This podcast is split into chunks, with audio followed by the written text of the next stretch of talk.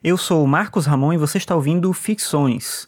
Ficções é um podcast sobre filosofia e cotidiano e você pode ouvir os episódios no meu site que é o marcosramon.net barra ficções.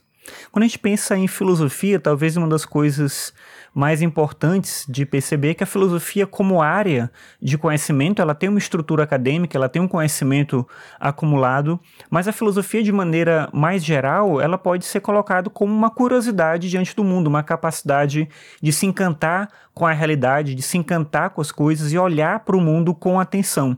Talvez essa seja a melhor forma de pensar a filosofia, não que a história da filosofia, os conceitos, os trabalhos acadêmicos, eles não têm importância, eles têm dentro dessa estrutura da filosofia como uma área acadêmica. Mas se a gente pensar a própria ideia da filosofia, e isso é comum a todas as culturas, logo não é uma invenção dos gregos, a filosofia se caracteriza também como uma capacidade de olhar para a realidade de uma forma mais atenciosa, de uma forma mais cuidadosa, com alguma curiosidade. Aliás, tanto Platão quanto Aristóteles viam na admiração, no espanto, essa atitude originante da filosofia. A filosofia começa quando as pessoas têm essa capacidade, essa disponibilidade para olhar para a realidade e se encantar com o mundo, ter a admiração, ter um espanto diante da realidade, olhar um fenômeno que acontece e você se encantar e tentar entender aquilo, tentar compreender como aquilo funciona.